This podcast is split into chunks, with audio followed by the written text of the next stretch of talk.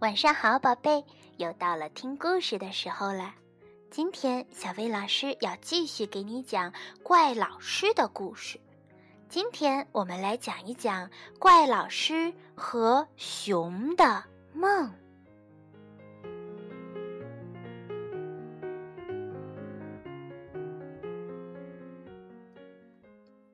这里是怪熊园，小熊们已经做好了冬眠的准备，从现在开始要入睡了。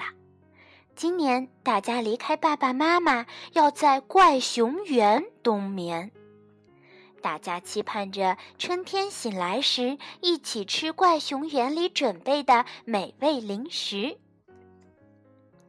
怪熊老师说：“那好，大家睡吧，做一个像梦一样的梦吧。”于是有人说：“梦当然要像梦一样啦。”“诶，那倒也是呀，那就做一个像真的一样的快乐的梦吧。”然后大家一起倒下，呼呼地睡着了。怪怪园的老师和孩子们今天准备玩滑雪橇的游戏。大家来到了附近的山岗上。怪老师说：“来吧，猛烈地滑下去，要滑咯！”咻咻咻，雪橇迅速地滑下了山坡。咚！不知道撞到了哪里。不过大家都平安无事，真是太好了。咦，这是哪儿呀？进去看看吧。嗯，进去看看，进去看看。进去一看，哇，桌上摆满了吃的东西。啊，好吃的蜂蜜！咦，还有蛋糕，还有糖果。这时有人小声地喊道：“嘿，快来，快来！”于是大家往隔壁的房间一瞧，竟然看见很多熊在睡觉。原来他们来到了怪熊园。孩子们很惊慌，赶快回去吧。可是老师说：“没事儿，没事儿。”边说边开始舔蜂蜜吃。就在这时，响起了咔嗒一声，门开了。大家慌忙躲了起来。一只睡糊涂的小熊走了出来。他在房间里转了一圈，又回去了。大家的心砰砰直跳。赶快走吧！孩子们急忙催促道。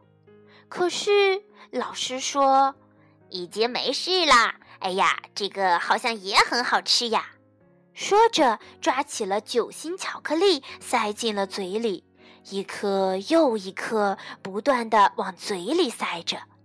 就在这时，响起了咣当一声，大家又赶快藏了起来。可是正在狼吞虎咽的老师来不及躲藏，只好直挺挺地站着，装扮成一尊佛像。走过来的是怪熊老师。“我说沙沙的有动静吧，究竟是什么人吃了巧克力？嗯？还舔了蜂蜜，我饶不了他！”孩子们快要吓死了。怪熊老师终于走到了怪老师的面前。“我是佛像，我是佛像，佛佛佛！”怪老师在心里念叨着。这时，怪熊老师喊了起来：“哦，这是人呐！”大概因为怪老师看起来不像佛像吧。“我不会是在做梦吧？”怪熊老师嘀咕着。就在这时，怪老师扑到了怪熊老师的面前，说道：“当然是梦啊，你在做梦，这一切全是梦。”“啊，原来是这样啊，如果是在梦里，那人一点儿也不可怕呀。”“是啊，是啊，当然的啦。”然后两人互相握住了手。孩子们放心了，走了出来。小熊们听到动静也起了床。然后大家一起吃起了零食。做梦真好啊，东西吃了也不会减少。怪熊老师笑眯眯地说。哦，是呀，做梦也能品出味道来。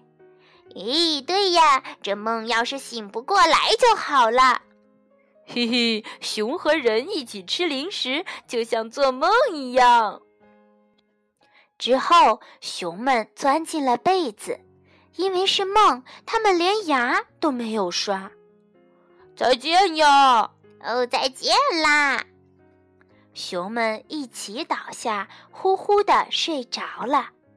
怪怪园的老师和孩子们收拾好以后，走出了怪熊园，踏上了归途。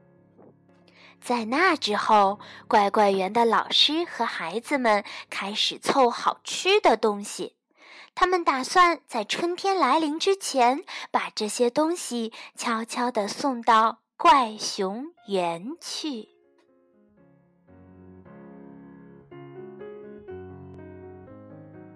好啦，今天的故事就到这里，晚安，宝贝，祝你做一个像真的一样快乐的梦。